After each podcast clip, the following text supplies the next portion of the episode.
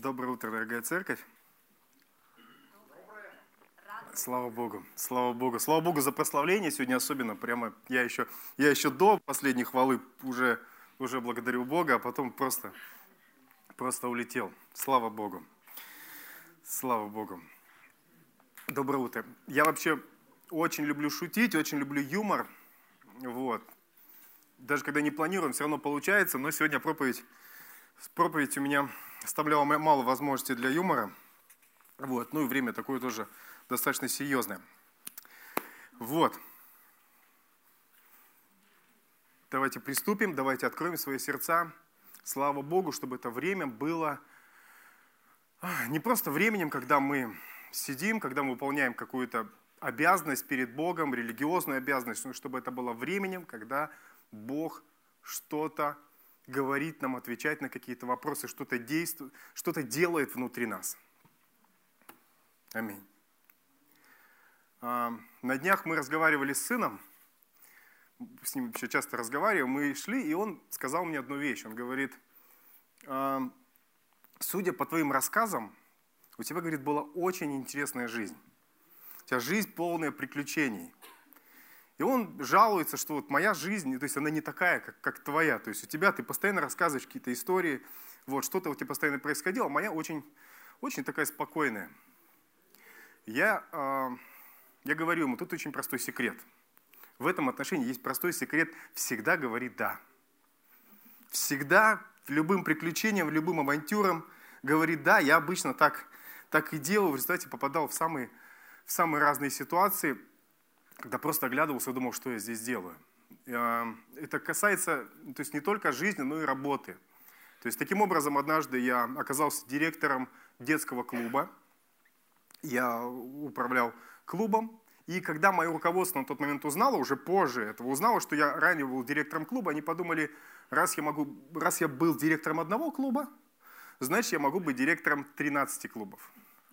Они меня пригласили, рассказали, я говорю, давайте попробуем. Давайте попробуем. Я так, так, много, э, так многими не руководил, но думал, окей. Так я стал э, директором сети дворовых клубов в Астане. Это был государственный проект, клубы бесплатные. Он был очень классный, это был очень хороший опыт. Он подарил мне новые знания, новые знакомства. Он подарил мне сбой эндокринной системы. Он мне подарил знания о том, как выглядит детский клуб после свежего ремонта, когда канализация девятиэтажного дома прорывается и заливает все. А, если вдруг такая ситуация случится в вашей жизни, то очень важно две вещи. Резиновые сапоги высокие и совершенно верно, и не дышать носом. Очень-очень много нового опыта неожиданно подарил мне это когда, когда ты становишься руководителем вот такого большого хозяйства, как 13 клубов, разбросанных по городу и за городом, с чего нужно начинать? А, то есть очень важно приехать и посмотреть все на местах, потому что это не та ситуация, где ты можешь просто на бумаге посмотреть, то есть что у тебя есть. Вот, нужно вот пойти в каждую дверь, открыть каждую дверь, заглянуть каждому человеку в глаза, который у тебя работает, чтобы четко понимать, что происходит у тебя то есть в доверенной тебе а, территории. Также поступил герой нашей сегодняшней библейской истории. Когда его назначили руководителем Иудеи, он начал с объезда территории. Сегодняшнюю историю будем читать по частям, по частям читать и обсуждать. Итак, 25 глава с 1 стиха. Специально убрал а, стихи, нумерацию стихов, то есть чтобы мы с вами смотрели, а, смотрели то, как выглядело в оригинале, и в голове не разбивали это стихи. Фест, прибыв в область, через три дня отправился из Кесарии в Иерусалим. Тогда первосвященник и знатнейшие из иудеев явились к нему с жалобой на Павла и убеждали его, прося, чтобы он сделал милость и вызвал его в Иерусалим. И злоумышляли убить его на дороге. Но Фест отвечал, что Павел содержится в Кесарии под стражей, и что он сам скоро отправится туда. И так сказал он, которые из вас могут, пусть пойдут со мною. Если есть что-нибудь за этим человеком, пусть обвиняют его. Итак, наша история про порция феста. Порции фест. Допустим, что Порция – это фамилия, имя, Фест – это фамилия. Это а, человек, который относился к, к знаменитому, к именитому военному роду римскому. Человек, который давно искал возможности проявить себя, и он получил эту возможность. Но когда он получил, она его не обрадовала. Потому что в 60, 60 году нашей эры император Нерон назначает Феста а, римским правителем Иудеи. Фест хотел бы место поспокойнее, но тебя назначили, выбирать не приходится. Кесария, куда его назначили, на тот момент была а, политическим центром римской провинции Сирии. Она входила, а, вот в этот регион входила Иудея. Порция Феста назначили на место Антония Феликса. Разбираемся в именах, чтобы не путаться. Итак, Порция Феста – это наш сегодняшний герой. Антоний Феликс – это тот, который был до него. Их поменяли местами. Антоний Феликс не очень хорошо прославился, он был сластолюбец, он был очень корыстный человек в результате, то есть э, Иудея в тот момент она была наполнена междуусобными войнами, бунтами, беспорядками, и поэтому на его место ставят порция феста, поэтому, как видите, он и не обрадовался, потому что, потому что Иудея в принципе не была спокойным регионом. Там все время были какие-то беспорядки, все время были войны. Вот. Поэтому фест приходит туда и с чего он начинает? Объезжать с объезда территории. То есть фесту нужно прийти и посмотреть самому лично в каждую ситуацию, что происходит, чтобы на него что-то не свалилось. В принципе, римляне, римляне, когда захватывали территорию, они были очень лояльны. Они оставляли, то есть спокойно относились к местным традициям, к местным религиям, они все это позволяли, потому что их религия позволяла включать все остальные религии в себя. Но с иудеями было много проблем, что иудеи очень трепетно то есть вот это, этот иудейский монотеизм, единобожие, оно не позволяло такое количество богов, как у римлян.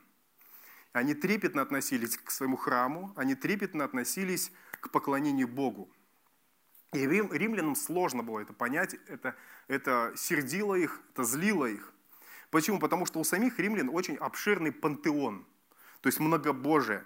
В их, в их религии масса, масса а, то есть очень много богов для любой ситуации. Здесь, например, изображены только главные боги. Главные боги с женами. То есть это Юпитер, жена его не попала, она уехала к маме. А, то есть это главный бог-громовержец. А, затем Плутон с женой, это покровитель царства мертвых, это подземное царство. Нептун, покровитель морей, тоже, тоже с супругой. Это только главные боги с женами. А, это общий вопрос. Но если у вас какой-то конкретный вопрос, частный вопрос, например, в любви, то вы обращаетесь к богине Венере. Если у вас что-то по бизнесу, вы обращались, обращаетесь к богу Меркурию. То есть на любую ситуацию. То есть на э, в любой, любой случай у вас есть свой бог – но что касается иудеев, они отказывались поклоняться римским богам. И они обращались по всем вопросам к одному Богу. Потому что в Библии нет, нет, у Бога нет помощников, у Бога нет жен, у Бога нет братьев, сестер. Даже Христос, которого мы называем сыном Бога, он в человеческом понимании не сын Бога, потому что у Бога не было жены – может быть, может быть для кого-то это ну, то есть удивит, но то есть у Бога не было жены, которая рожала бы ему сына, и он такой с любовью приносит Христа. Нет.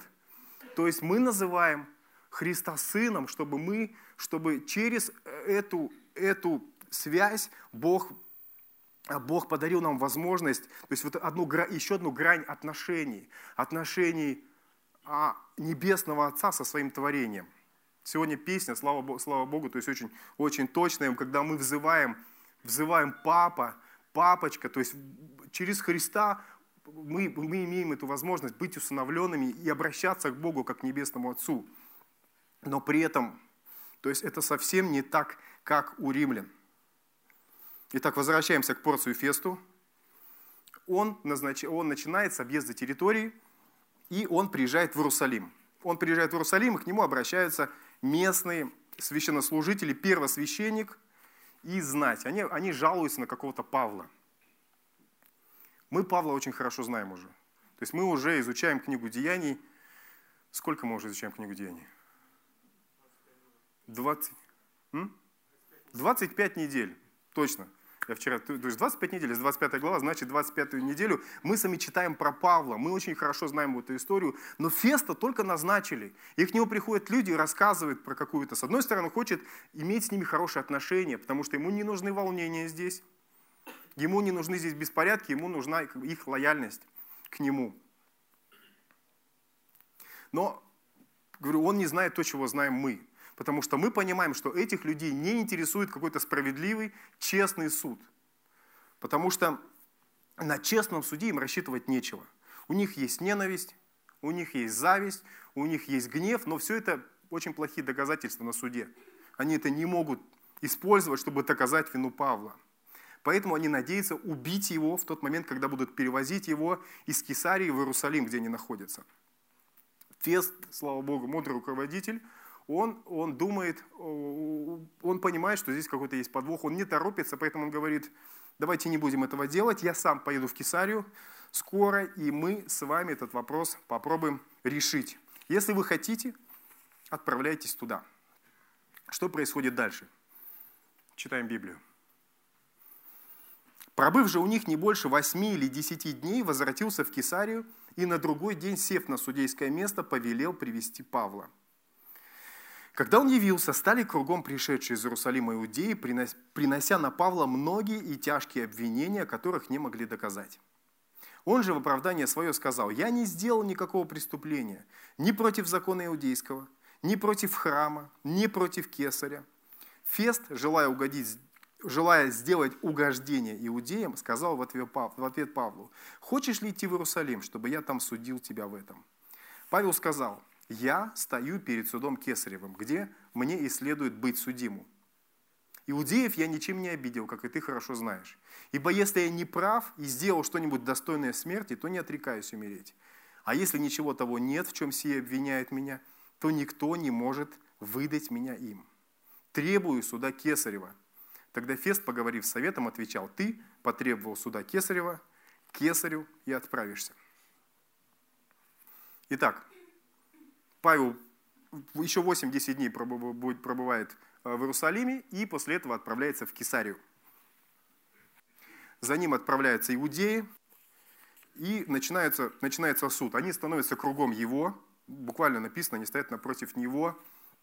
И, как мы понимаем из текста, они обвиняют его в преступлении против закона, против храма и против кесаря, весь букет. То есть все, что можно, они сваливают на Павла – и очень интересно. Я думал, как, как часто люди, стоящие на стороне истины, на стороне правды, оказываются в одиночестве. Один человек против толпы, который обвиняет их. Как в этот момент, когда на вас нападают, когда вас обвиняют, где найти смелость? Где найти смелость, дерзость, где найти правильные слова в тот, в тот момент, когда это происходит? Христос в 13 главе, в 11 стихе дает нам этот ответ. Он говорит, когда же поведут предавать вас, когда же поведут предавать вас, не заботьтесь наперед, что вам говорить, и не обдумывайте. Но что дано будет вам то и говорите, ибо не вы будете говорить, но Дух Святой. Я не знаю, как вы, я когда к чему-то готовлюсь, я 20 раз это прогоню, продумаю – так, если он скажет так, я скажу вот так, я скажу вот так. А когда ты идешь на суд, когда ты понимаешь, что тебя будут обвинять, и Бог говорит, не готовься, не, буквально написано, не обдумывайте.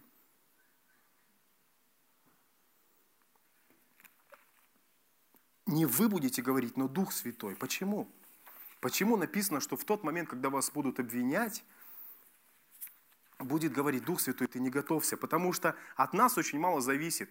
Если посмотреть на нашу жизнь, происходит столько ситуаций, в которых от нас ничего не зависит. Какие-то встречи, которые мы не могли бы предугадать. То есть еще там три года назад мы не могли бы догадаться, что будет в мире. То есть каждый год, каждый месяц что-то происходит такое, что полностью меняет здесь. Меняет ситуацию, меняет расклад, меняет отношение к происходящему. И здесь на суде он говорит – сердце царя в руке Господа. Как потоки вод, куда захочет, он направляет его. Бог обещает, что в нужное время Он даст тебе слова, и Он направит сердце судьи туда, куда будет угодно Ему. То есть не Павлу. Идеальная, идеальная ситуация какая? Павла оправдали, иудеев наказали. Ну все, отлично. Хэппи все, закончилось. Но у Бога, у Бога другой план. Эти люди обвиняют его, они желают его смерти, они желают, чтобы Евангелие дальше не распространялось.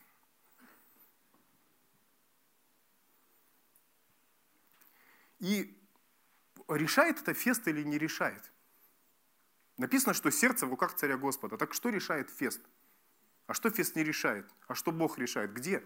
Где? Как, как понять? Вот каждый из нас, например, выполняя какие-то свои обязанности, написано, что наше сердце тоже вот в руках Бога, Он тоже нас направляет. Так как, как понять? Поскольку, поскольку, говорю, эта ситуация происходит и в нашей жизни, и с людьми, которые над нами принимают какие-то решения, которые влияют на нас, давайте посмотрим, остановимся, посмотрим на власть. Три, три аспекта власти, о которых, о которых я думал, когда готовился. Первое – это юридическая власть. Юридическая власть – это власть, которая, которая дана нам законом государства. Государство, в котором живем. То есть мы сейчас живем в Казахстане, и э, казахстанское законодательство государства дает нам определенную власть. Например, власть родителей над детьми, она ограничивает, она дает тебе власть а, заботиться, нести ответственность. И мы имеем ее. То есть кто-то кто руководит людьми, имеет большую власть над людьми, он может принимать решения, будет работать этот человек завтра или не будет работать, какую он зарплату будет получать. То есть кто-то имеет большую власть, кто-то меньшую власть. Президент имеет огромную власть, колоссальную на свою страну и на соседние страны.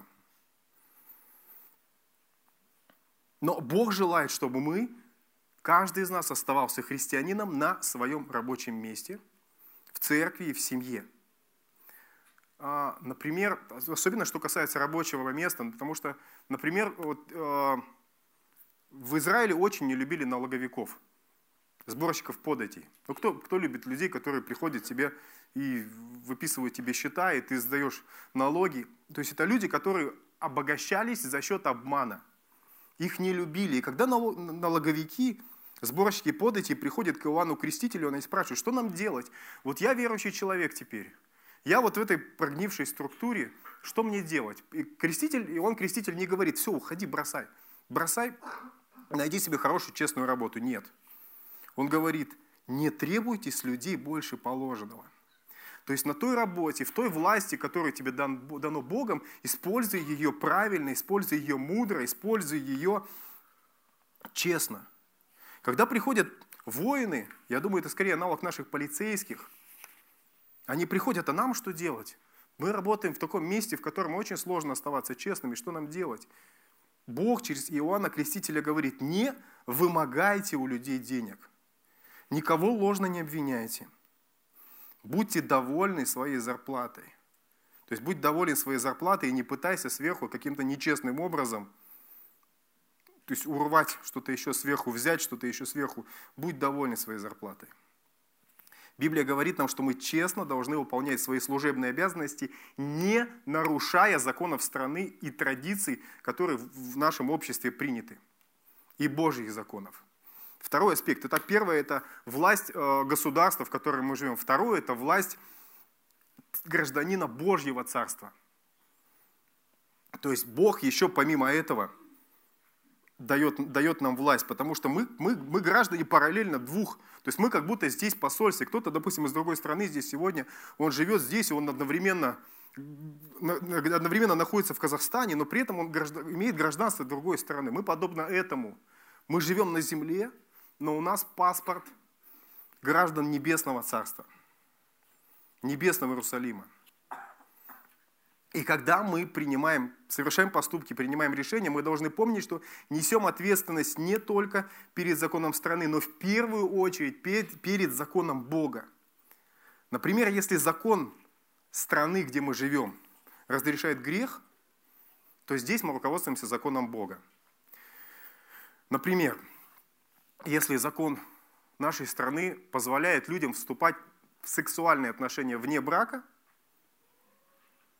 а Бог запрещает это, то мы понимаем, что Божий закон здесь выше над этим. Поэтому мы вступаем, мы, христиане, вступаем в сексуальные отношения только с мужем или женой. При этом мы уважаем законы государства, в котором мы живем, и мы регистрируем их в ЗАГСе. Еще и венчаемся в церкви.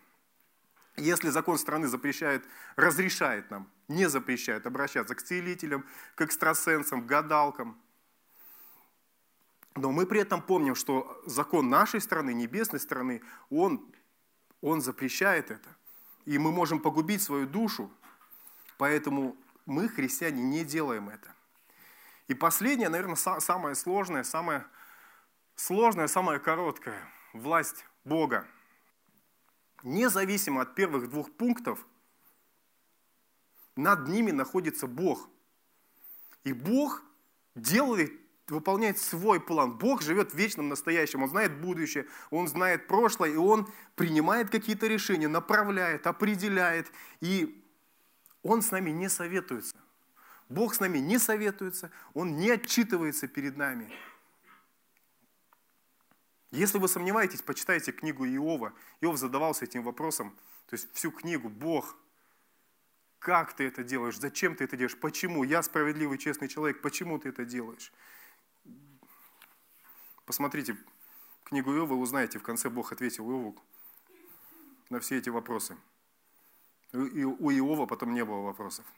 Поэтому лучшее, что мы можем сделать со властью Бога, с, с тем, что он направляет в решение простых людей, решение государ, государственных каких-то деятелей, президентов, то есть лучшее, что мы можем это сделать в этой ситуации, это принять это, потому что изменить волю Бога мы не можем. Поэтому порций фест, помните, кто это? Я просто хочу, чтобы запомнили, потом вышли хоть, хоть какое-то это имя о чем-то нам говорил. Порций Фест, он как руководитель, он будет принимать решения согласно закону римского государства, в котором он живет. Он будет принимать решения, руководствуясь личной совестью. И да, он может будет думать, что он творит волю Зевса или волю юстиции, которая, между прочим, тоже у них богиня. Но мы знаем историю и знаем, что во всех этих решениях над всеми ими творится еще история Бога, истинного Бога, который на самом деле управляет ходом истории. Итак, Павел стоит перед судом. Мне очень нравится, как Павел себя ведет. Очень. То есть он очень достоин. Он уверен в своей, своей невиновности на человеческом суде. Он говорит, если я сделал что-то достойное смерти – я не отрекаюсь умереть. Апостол Петр говорит, как вести себя христианину перед лицом обвинений. Он, обращаясь, обращается к верующим, говорит, возлюбленные, если злословят вас за имя Христова, то вы блаженны, то вы счастливы. Ибо Дух славы, Дух Божий почивает на вас. Теми Он хулится, а вами прославляется. Только бы не пострадал кто из вас, как убийца, или вор, или злодей, или как посягающий на чужое. А если как христианин, то не стыдись, но прославляй Бога за такую участь. То есть Петр говорит, не стыдно страдать как христианину. Стыдно, если мы нарушаем закон. Стыдно, если мы нарушаем закон Божий, закон человеческий. Вот это действительно стыдно. Павлу нечего было стыдиться, он верил в Христа, он жил в мире с Богом и в мире с людьми. И он понимал, что иудеи пойдут до конца, чтобы уничтожить его. Поэтому он обращается к суду Кесаря. Кесаря.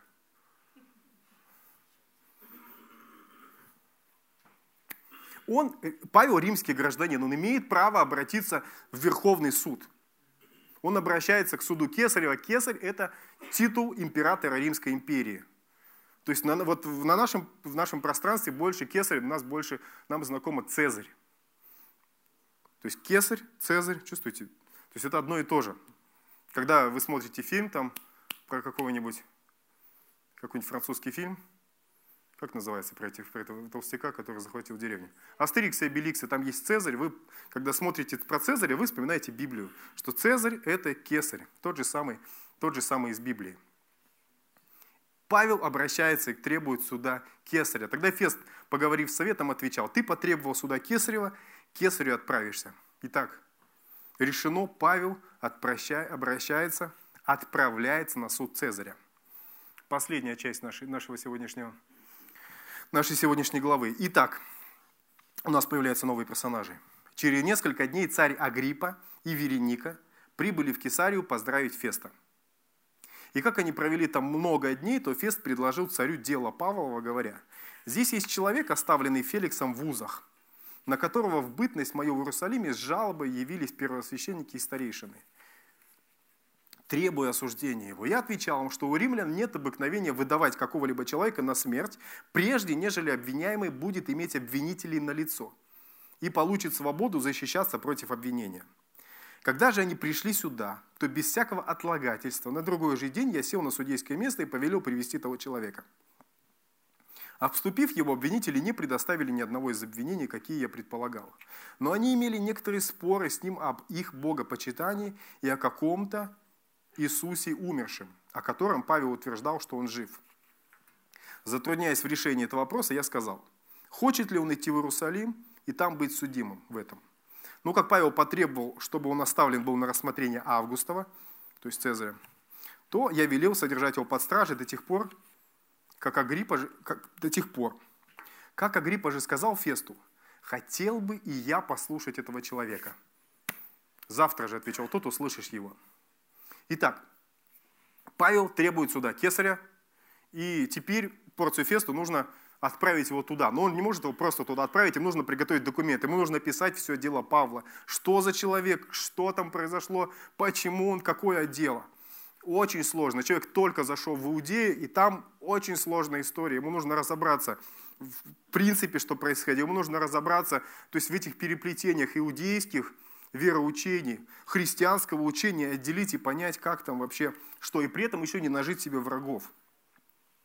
Но на его счастье появляется человек, который хорошо разбирается, более, более, более долго, дольше здесь, и он лучше разбирается во, всех этих, во всей этой истории. Это Ирод – Ирод Агриппа, он был царем небольшой части Палестины, Галилеи и Пиреи.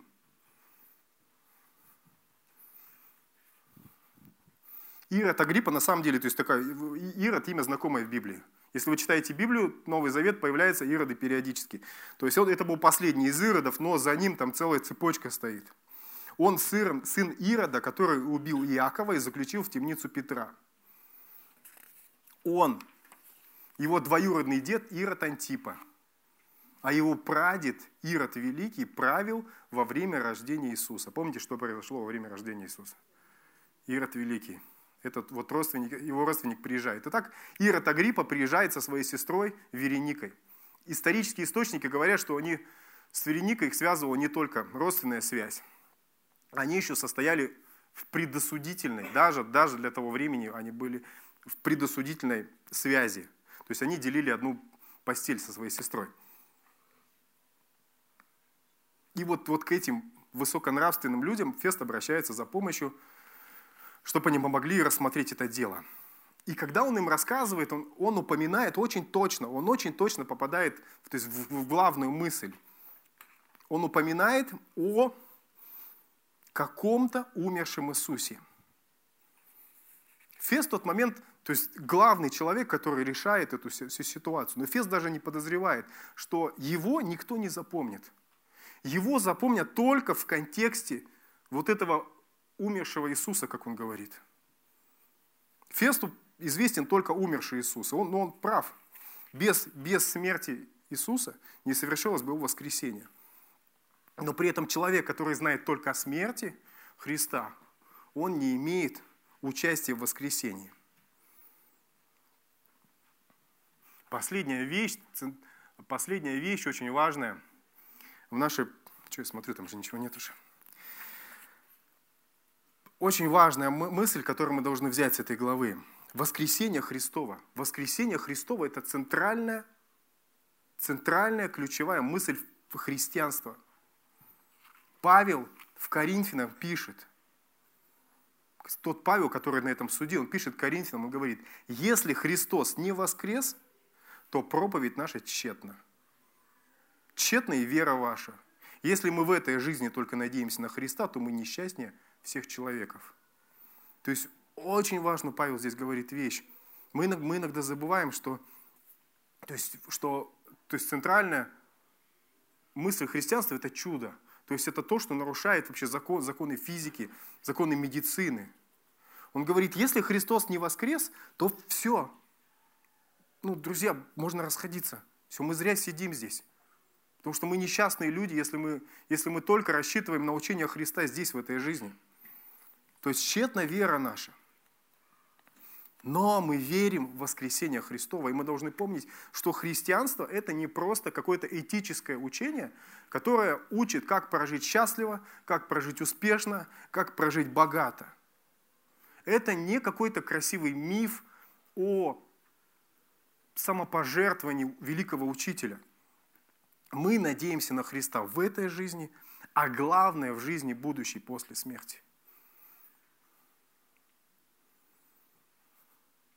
Поэтому, когда мы расставляли законы, поэтому говорили, что когда закон этого мира закончится, закон Божий никуда не денется. Он был до того, как этот закон был установлен, он будет позже. И эти люди, порции фест, Агриппа, Вереника, они будут на следующей неделе, мы будем с вами слушать, как, как будет происходить этот суд. А откроется ли им, познают ли они что такое, что за воскресение Христова, кто эти люди, то есть откроется, примут ли они эту весть, которая изменит всю, всю, всю их жизнь. Агриппа сказал Фесту, хотел бы я послушать этого человека. Завтра же, отвечал тот, услышишь его. Мы не знаем, поверят эти люди или нет. Но мы знаем, что Слово Божие – которое здесь говорится, которое нам говорилось когда-то, которое Павел будет завтра на суде, они думают, что он судит их. Но на самом деле, то есть они думают, что они судят Павла, на самом деле Бог там судит этих людей, потому что Он говорит им истину, и они будут судимы потому, что произойдет там. И это слово, это семечко падет в их сердце, и может быть придет момент, когда оно, когда оно начнет расти. Потому что Слово Божие, когда оно падает в наше сердце, оно может очень-очень долго, годами спать, пока, пока оно не проснется. Каждый из нас, находясь на месте феста, когда нам приходится принимать решение, должен осознавать, что будет отвечать перед небесным судом, что через его поступки, через его решения – может твориться Божья история, и творится Божья история. Поэтому, когда мы используем власть, которую, которая нам дана, мы должны помнить об обязанности перед Богом. Аминь. Поняли, почему? Видите, какая серьезная проповедь? Поняли, почему места для шуток было мало. Очень, очень серьезно. да, и когда я, когда я думал об этой власти, когда я готовил эту проповедь, я вспоминал о том, о всем, что происходит вокруг нас, о том, что мы смотрим по новостям и понимаем, что нам нужно очень мудро принимать это, понимая, да, что есть вещи, которые вне нас и, и которых мы не можем ни судить, ни понимать. Что Бог владеть ситуацией, насколько понимаем мы это или не понимаем, признаем или не признаем. И нам здесь нужно какую-то вещь, сколько бы нам не было страшно, непонятно, довериться Ему, отдать Ему, потому что это вне нашей власти, это в Его власти. Давайте помолимся, приготовим свои сердца. Если, если вы здесь, если вы уже знаете Бога, то затем я приглашаю вас приходить к этому, к столу, принимать, принимать причастие, принимать быть причастным к воскресению Христова, к тем событиям, которые произошли той ночью. Давайте помолимся. О, дорогой Отец,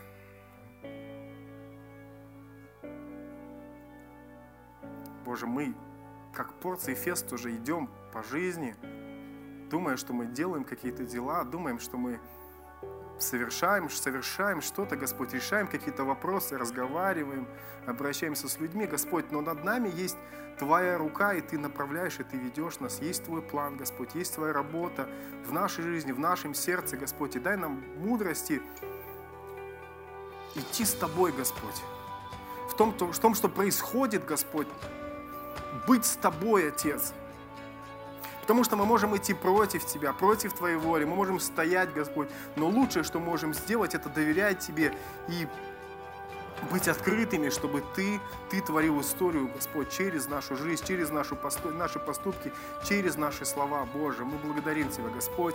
Мы человеческим умом не можем понять, Господь. Мы видим очень ограниченно, Господь. Мы видим очень мало. Мы даже на час вперед, Боже, не можем посмотреть, Отец.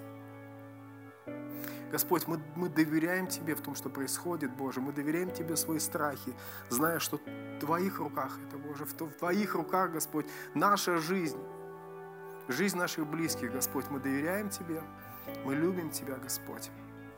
И сейчас мы приходим к этому столу, Господь. Мы хотим быть частью, частью Твоей истории. Мы хотим быть частью Твоего, Твоего плана, Боже. Мы принимаем и доверяем Твоей власти, которая стоит над всеми нами, над всеми царями, над всеми президентами, Господь, над верующими и неверующими, Господь. Мы доверяем Тебе эту власть, мы приходим к Твоему столу. Мы граждане Твоего Царства, мы Твои дети, Боже, мы благодарим Тебя. Молимся во имя Иисуса Христа. Аминь.